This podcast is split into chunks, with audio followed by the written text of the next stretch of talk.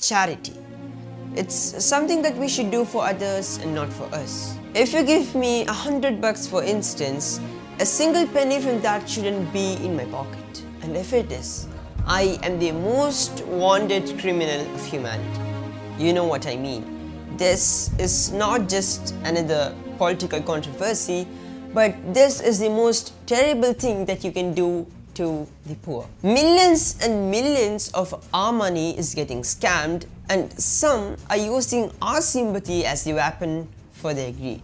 Even if you don't feel any sympathy at all, taking a part of the money that is meant for the poor is one of the worst things that you can ever commit in your life. A recent article reported that a scam raised over $2 million in the name of a Senate campaign and gave only $55,000, which means they took almost 75% of what they got.